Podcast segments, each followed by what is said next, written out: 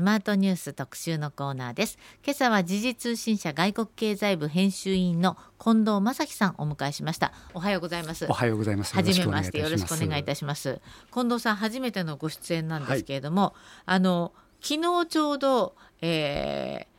元時事通信社の解説委員長のカルベさんをお迎えしたわけですけど、はい、カルベさんもよくご存知なんでしょう？そうですね。あの日銀を取材していた時の上司ですね、はい、あそうなんですか、はい、あのよろしく伝えておいてくださいありがとうございました。あのおっしゃってました。あんまり悪く言っちゃうとまた後で怒られちゃうかもしれません ので黙ってますけど。いやいやなんかね、えー、というまあだからカルベさんは経済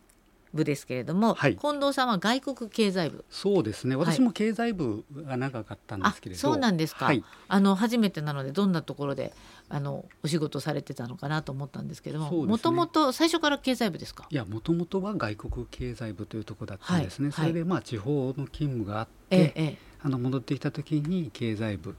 それでまああの、まあ、カルベと一緒に仕事をする機会がありましたと。そうですか。その後はまた外国経済部というところに行きまして、はい、あのジュネーブスイス。ジュネーブ？また素敵なところに。いやいやいやいや。それで4年半5年弱ほどいました、はい、でこれいつ頃ですか？これがえっといたか2010年から15年14年15年、はい、でそこで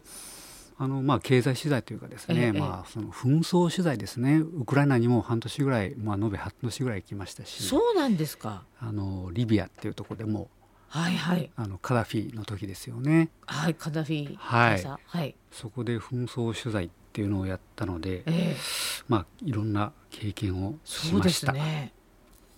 あの経済なのに。そうなんです。そうなんです。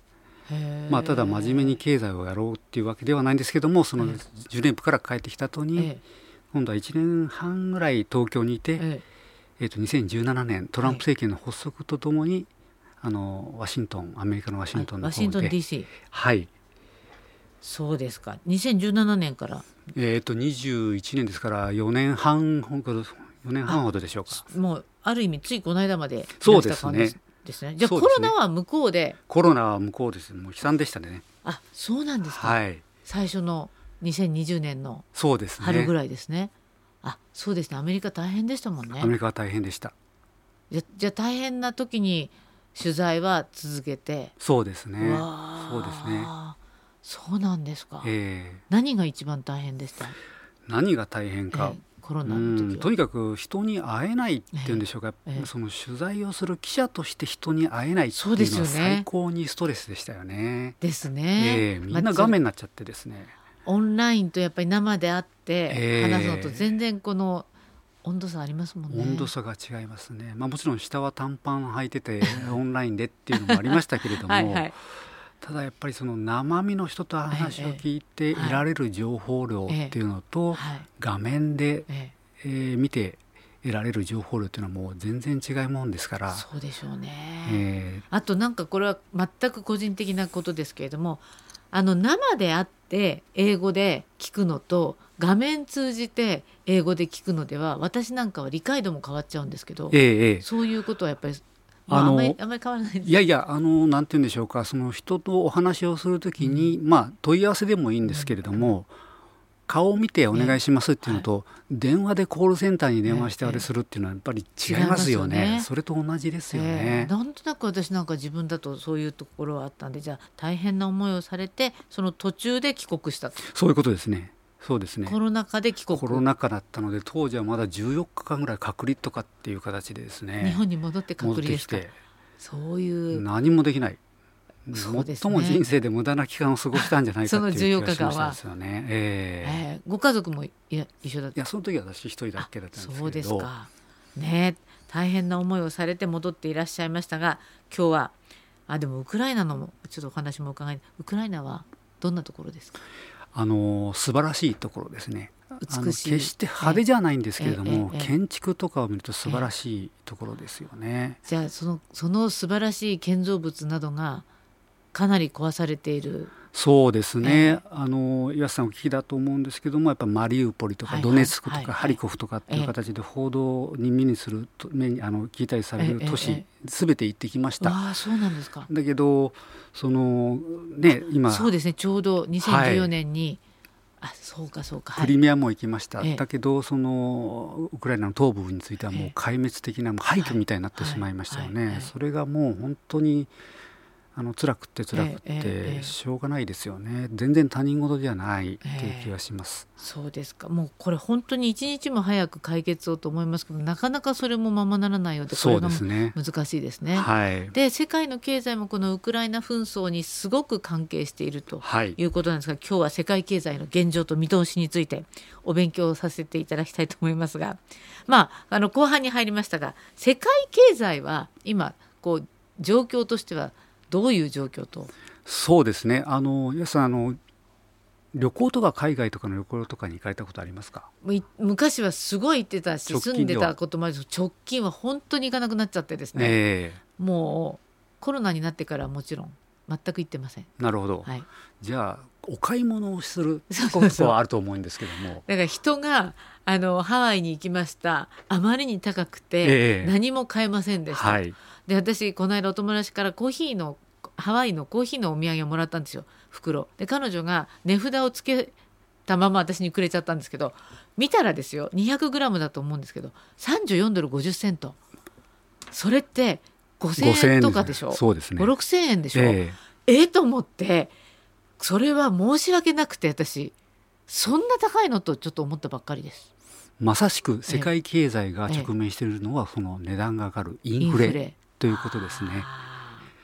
まあそのインフレっていうのがまああの思ったよりもしつこいっていうことが問題になってまして、しつこい、はい、はい、これをどういうふうに抑え込んでいくのか、はい、っていうことが鍵になるかと思います、その過程でいろんな問題が出てくるかもしれません、でもこのインフレの要因の中にはウクライナの紛争とかももちろん入ってるわけですね。そうですね。でもこのインフレが過剰というかすごいことになっていて、はい、アメリカの FRB 中央銀行などはこれを抑えるために策を打打とうとしていると打っていると。そうです、ね、こういう状況なんですか？はい、はい。まあ、もちろんあのウクライナだけではなくて、はい、そもそもコロナの状況でで、ね、コロナもありますもんね。買えるものが買えなくなっちゃったっていうのが、どんどん物物の値段を押し上げてしまったっていう状況が続いてまして、はい、そうですか。これは世界経済は、まあ、日本はちょっと置いてけぼりの感があるんですけれどもこう今どこうインフレの危機に直面しているけれどそれは全体で言えることなんですそうですね。もう世界各国で物の値段が上がってきてる、はい、ただその深刻にもうめちゃくちゃ経済が悪いのかっていうと、ええ、思ったよりも悪くない、はい、あの良くもないんだけども悪くない。底堅いっていう言い方なんで底堅い、ええ、あよく株式市場の昔リポートをした時にあのそうですね。銀行の方がおっしゃってましたね。そうですね。底堅い。はい。そうですよね。だからなんかあの株とか日本株は今すごい市場あバブル以来の高値をつけたって、ね、まあ割とね連日言ってたしアメリカ経済もじゃあもうこれはあのインフレもあるしこうドンとね一度落ちるのではないかと言われたりしているのに、ええ、アメリカの株も割と粘ってるよなっていう、ね、ですねですね。っていう印象です、ね、どうしてですか？これはあのこれはやっぱりその人手不足がそもそもありまして、はい、あの雇用がいいんですよね。雇用がいいっていうのもあもあるんですけども、はい、まだそのコロナでみんな,、みんな仕事ができない時に補助金っていう、はい、給付金という形で結構もらったんですよね、1人当たりいくらもらったんですよ。30万。だから世帯でいうともう100万円ぐらいドンっていう形でアメリカで行ってて。で支局で働いた働いてたそのアメリカ人のねその助手の方とかでも結構いい値段いいいい額もらったっていうふうに言ってましたよね。外国人の我々はもらえませんでしたけどもらえないんですか？残念ながら。そうなんですか、えー、それぐらいの結構いい額が支給されたので、えーはい、そういったのを、まあ、使ったりすると、えー、まあ物の値段も上がるし、まあ、それからコロナが一まあ、峠を越えるとリベンジ消費っていう形で皆お金じゃ使いますよね。だからなかなかまあ景気はそんなに悪くならないですよね。ほうそういうことですか。アメリカにいる時ねあの経済リポートもしてた時代があるんですけど雇用統計っていうのがあって、はい、じゃあさっき雇用が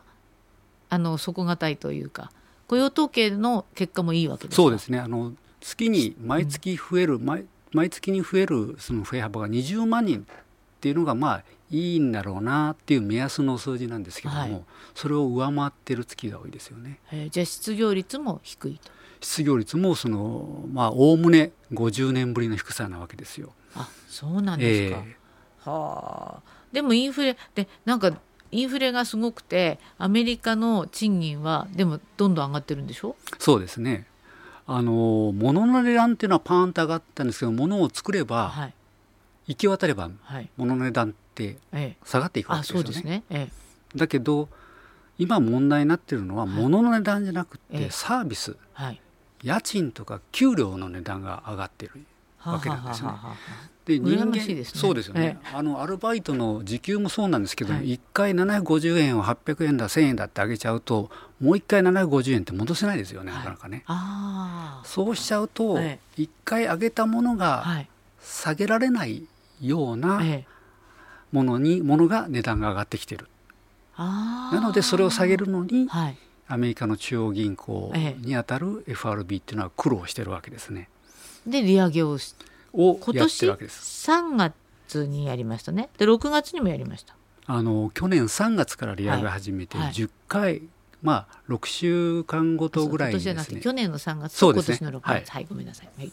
でずっと上げてきましたと、はい、で6月に1回あの今回直近の6月ではしなかったんですけれども、はい、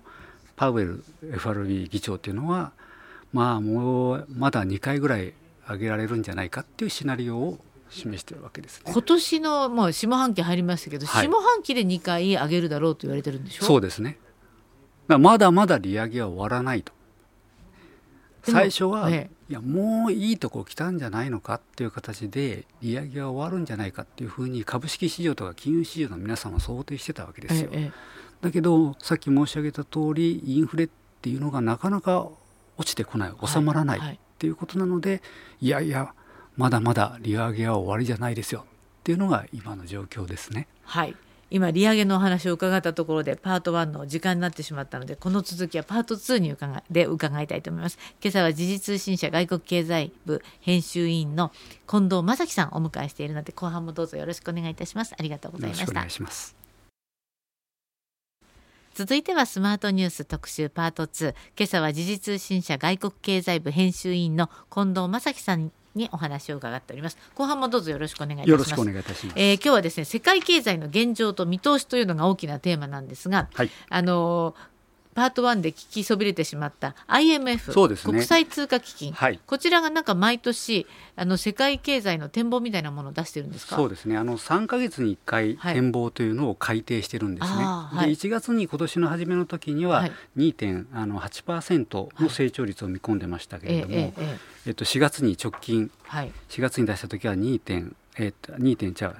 年初は2.9ですね、はい、2.8に下方修正してます。はいただあのアメリカさっき申し上げたように、はい、アメリカの景気が意外といいので、えええっと、もうそろそろ新しいやつが今月発表されると思うんですけども4月の次は7月ですね。ですね、はい、そこで情報改定されるかもしれませんね。お経済成長率が2.8だったものがもうちょっと良くなるかもしれない。かもしれませんね。まあ、ただその2.8っていうのはどれぐらいの水準かと申しますとですね、はい。はい、1980年代から IMF が集計しているあの平均を昨日ちょっと計算したら大体3.3%ぐらいだったので、はい、平均よりかは下回るぐらいの成長率だということで。はあはあはあで、そのまあ、各国金利を上げてるわけですけども、はい、金利を上げるというのは結局景気を悪くするための措置なんですよ。インフレを抑えるために景気を冷ます冷ませないといけない。冷ます冷やさないといけないですよね。はい。上がるのやめろって抑え込んか冷や水かけてる分賃みたいにぐんとしてくるってことですよね。そういうことですね。そうすると、経済はやはり減速をする、はい、というシナリオ、まあ、今年、まあ、あの情報修正されたとしてもこれからやっぱりその原則のブレーキの効果が効いてくる。特に金融政策利上げっていうのはですね、はいはい、利上げをしてから半年から1年ぐらいに間に、まあ、あの効果が出てくるというふうに言われてるんですよね。即効性というよりは即効性じゃないんです。市場はその時にわーっとざわざわするけれども、うん。えー、実際の経済に影響を与えてくるのはじわじわじわという形で時間をかけてその累積的な効果が出てくる。とい。うことを考えると例えばアメリカでいうと去年の3月からずっと断続的に利上げをしている、で直近はその5月まではでまた7月も利上げをするかもしれないということを考えるとその文鎮の圧力というのがこれからまだまだ出てくると。漬物石ぐらいになってくると。そういうことですね。そうですか。そうするとみんなこうぐーっと、まあ、金利が上がるっていうことは、はい、一般庶民にとってはどんな嫌なことがありますか、あのー、住宅ローンの金利が上がる、ね、住宅ローンの金利金利、はい、金利が上がってしまう、はい、それから景気がそもそも悪くなってしまうということなので。そうすると自分がこう働いていたものがパッと今日は今日で解雇なんて言われちゃうことも、ね、まあ、アメリカなんか特にそういうとこありますよね。まあ、それが起きたのが、まあ、去年の秋ぐらいからアメリカの IT の企業なんかかなりリストラをしましたよね。あの銀行も。そうです。その IT 企業とかなんかがそのリストラをしました、はい、退職金払わないといけないということで、お金があります、はい、じゃあお金を引き出そうっていうふうに一気に引き出そうとした結果その銀行はいやもうお金手元にないんですけどっていう状況になってパンクしたのが、はい去年、まあ、あの安さんご存知かな、はい、シリコンバレー銀行、はい、あの時初めて聞きましたけど、はい、あの小さな銀行なんでそんなに大きな銀行ではないんですけれども、そのやっぱり金利を上げることによるそのしわ寄せっていうのがこれから出てくる可能性がある。うん、でもバイデンさんは、あの時も預金は保護されますと言ったので、ええ、まあ、あの一般庶民はこう心配する必要ないんだよと国民に呼びかけてましたよね。そうですねだけど今のご時世やばいなってこの銀行やばいんじゃないのって言ったらモバイルの携帯電話でお金の引きができる、ね、あっという間にお金逃げちゃうわけですよ。はい、昔はあの取り付けっていうのにそうです、ね、通帳とあの印鑑持って行ったけれども、はい、そうじゃないからアメリカ印鑑ないかもしれないです、ね、ないんですけれども、え えでもまあそういう絵っていうのがよくニュースでも出てきましたけども今はもうネットでバーッとやっちゃうからそうですね。一瞬にして一瞬にしてなくなっちゃう。と。それが一つや二つの銀行であの起きれば、まあ多少ないやバイデンさんだって預金は保護できるわっていうかもしれませんけれども、それがたくさんあったらじゃあどうなるのかと。だって日本で銀行が破綻した時ありますよね、はい、もうそれってものすごく影響があった気がするんですけど、えー、まあ、アメリカは日本よりは大きいとはいえ、はい、2つでしたっけ？あの銀行って1つだけ？3つぐらい行きました、ね、3つぐらい行きましたか、えー、そうするとあのこうすごい社会的な不安が広がって、はい、金融自体っていうか景気がすごく悪くなるのかなと思ったら意外にそうでもないところにまた驚いちゃってるんですそうですね。意外とよくないんですけども、えこういうのが続くとですよ、え、銀行ってお金貸さなくなるわけですね。そうすると、まあ、住宅ローンも借りられなくなるし、はいはい、今あの問題になっているのは商業用不動産って言われるオフィスビルですよね。でそういったオフィスビルっていうのはそのコロナが始まる前っていうのはその在宅コロナが始まる前は結構オフィスの需要があったんですけども、うん、在宅でみんな仕事をしちゃうと、ええ、もうここ賃料もったいないから解約したいっていう動きが、うん、その傾向は日本にも広がってますよね。そうですね、え、そうするとそのビルのオーナーさん、はい、あるいはそのビルにお金を貸してる金融機関っていうのが下手すると赤字になっちゃうわけですね。貸しビル業ってね羨ましいなと思ってたけどそうじゃないご時世になってきたと。はい。空き室が増えるとでやっぱり借りたお金は返さないといけませんよね。でそのまとまってまあいろんな契約あるらしいんですけども利子だけ返し続けて、一定期間後に元本全部ドンって返すっていうような契約もあるらしくて、そういったやつが、まあ、近々、まあ、これから出てくる、そうした時に返せない業者が出てくる。あるいは貸してたのに帰ってこないことになって不良債権ができてしまう銀行とかが出ちゃうっていうのがすごい怖いシナリシナリオではないかというふうに思っています。ということは去年の3月に最初に利上げをしたんですからもうじわじわじわじわその影響は出てきて見えないだけでかもしれない。そうですね。と言われているのに意外にアメリカの株は持ってるぞというのもありますし、はい、すね、ヨーロッパも先ほどおっしゃってたのはインフレの影響は受けてそうですね、ヨーロッパも、まあ、特にあのヨーロッパで一番経済が大きなのはドイツなんですけども、はい、ドイツの経済、まあ実はあのマイナスの成長が2四半期続くとリセッション景気後退っていう定義になって、はい、それに当てはまるんですけども、ドイツはそうリセッションになってます。それに引っ張られる形で、はいユーロ圏、うん、あの 20, 20カ国なんですけども、はい、そこのそこの経経経済も GDP もこの間あのマイナス成長だったのでリセッション景気後退という形になってます。あの自分たちの生活がかなり厳しいのに、まあ、政府がウクライナにたくさん支援をするっていうことに対してもものすごくヨーロッパなどではいろんな圧力があるみたいです、ね、そうですね。まあ国によってもちろん違うんですけれども、ね、そんなお金あるんだったらそのエネルギーの値段を安くしろとかですね、うん、そういったのがありますよね。だからなかなかヨーロッパのあのまあねトップの人たちも難しいだろうなと思いますけどね。そうですね。そうですか。で中国もまあ大きな経済圏ですけれども、はい、そうですね。こちらはどうなってるんでしょう中国はですね、期待外れといった方がまああの。期待外れ。期待外れ。これはもっと成長してくれるかと思ったら意外にそうじゃないなっていうことですか、はい、あのゼロコロナ政策といって、はい、人の移動を厳しく制限する措置っていうのが3年間ぐらいあったんですよね。で岩瀬さんの人がアパートに閉じ込められて 出られないからなんか宅配だけ、そうそうそうっていうのをご覧になったと思うんですけども、そういった厳しい時事通信の中国の特派員の方たちも大変な思いをされたと思いますけれどもね。でそういった措置が去年の末に解除され、はい、終了しました、はい、だったらリベンジ消費があるんじゃないかっていうふうに言われて、中国の経済は盛り上がるというふうに思われてたんです。はいだけど春以降からどうもその経済指標が良くない、ええ、で盛り上がりの程度が大したことないと。はははでそれはなぜかっていうと、やっぱりその3年間なんて巣ごもりを余儀な余儀なくされた結果、はい、皆さん貯蓄を取り崩しちゃったわけですよね。働けないから、はいはい、でお金がなくなりましたと。それでリベンジ消費するにもお金がないお金がないと。どこも行けません、何も買えません。とい。う形になってしまいました、それから、まあ、中国がずっと力を入れてきた不動産開発っていうのがやっぱりもうダメになってしまってこれいろんなところにあのビルとかね、はい、あのタワーマンション建てたけど中はゴーストタウンみたいだってよく報道がありますけど、ね、実際そうなんですかね。バブルがはじけた日本のバブルが崩壊した後みたいなそんな雰囲気90年代みたいになっちゃうんですか？なふん感じになってますよね。ほうでも金利はあそあちらは高いんですか？もともとは。あのいや金利までごめんなさいあのよくわからないんですけど、ええ、向こうの人たちはその売買契約からしたら建物が建つ前にもお金を払わないといけないんですよね。でその不動産が不調だからっていう形でデベロッパーがビル建てないって言ったらええお金払ったのにビル建ってないじゃないかっていうような状況が広がってるわけですよね。そうですかでじゃあ中国はあんまり先行き良くないですね。であの消費の主力になるかもしれないっていう、うん、その若い人たちこれから消費を引っ張る経済を引っ張る人たちの失業率が高いのが問題になってまして、はい、若い人の失業率はなんと20.8%えそんなですか？ですね。20%って？20%を超えてこれ過去最悪10人に2人？っていうことになりますよね。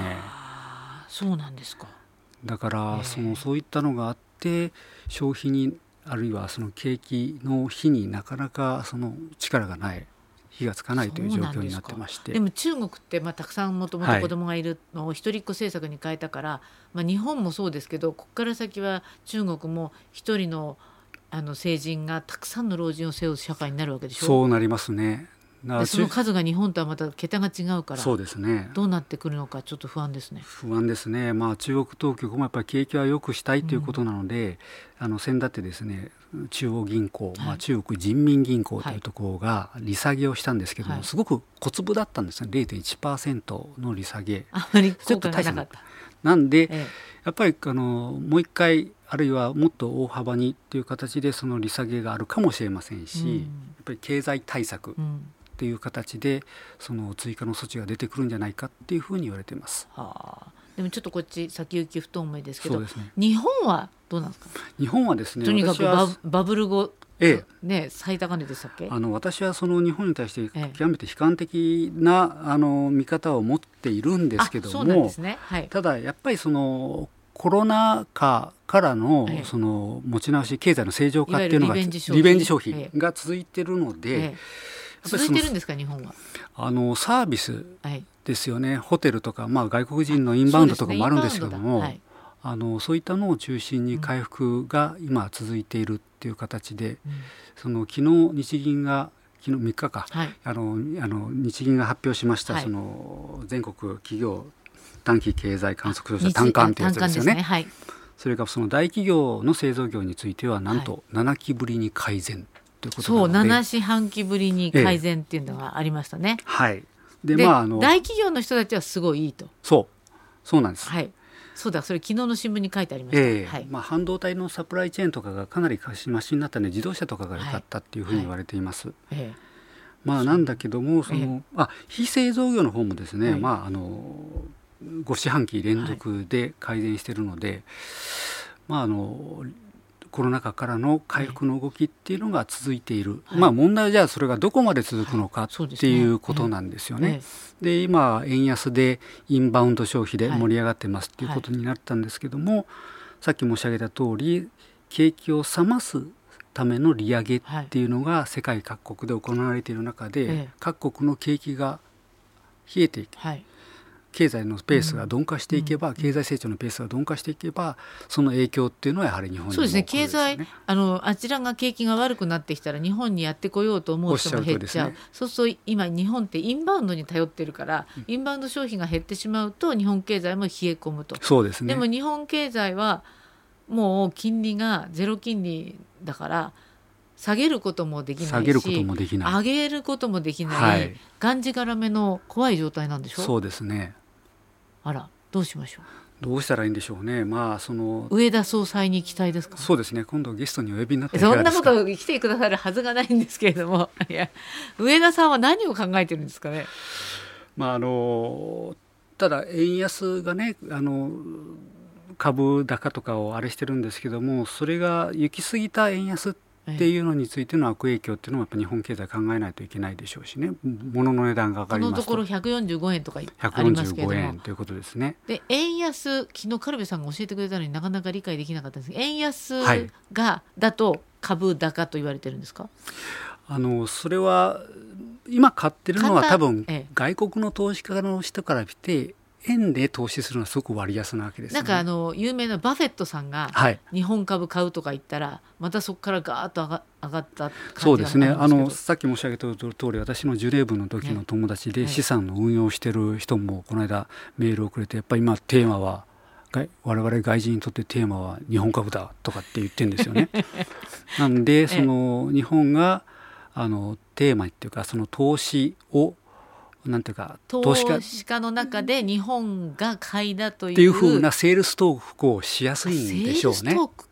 お金を集めるために。はあ。えー、でもなんだかいつの間にか日本って自分たちではなくて外国人投資家がものすごく買,、まあ、買ってる人もいるんでしょうけど買ったり外国人のインバウンドに経済頼ったりと。はいなんかこうもっともっと本当にうちからの内需っていうのはどうなんですかね？どうなんでしょう。ただ株高についてはですね、やっぱりその日本のまあ若い人かどうかわかりません日本人も株に出してると、だって預金したところで気につかないわけでしょ？そうですよね。そうすると株の方に投資した方がいいじゃんっていう形で、じわじわと株式にいってるんではないかと。さんもそういう政策を打とうと兄さんの枠とか広げていらっしゃいますもんね。そうなのかな。あのぜひ取材してみてください。そうですか。じゃあ、あの、今日は大変お勉強になりました。あの、また教えていただきたいと思いますけれども、時事通信社外国経済部編集員の近藤正樹さんにお話を伺いました。どうもありがとうございました。ありがとうございました。またよろしくお願いいたします。ありがとうございます。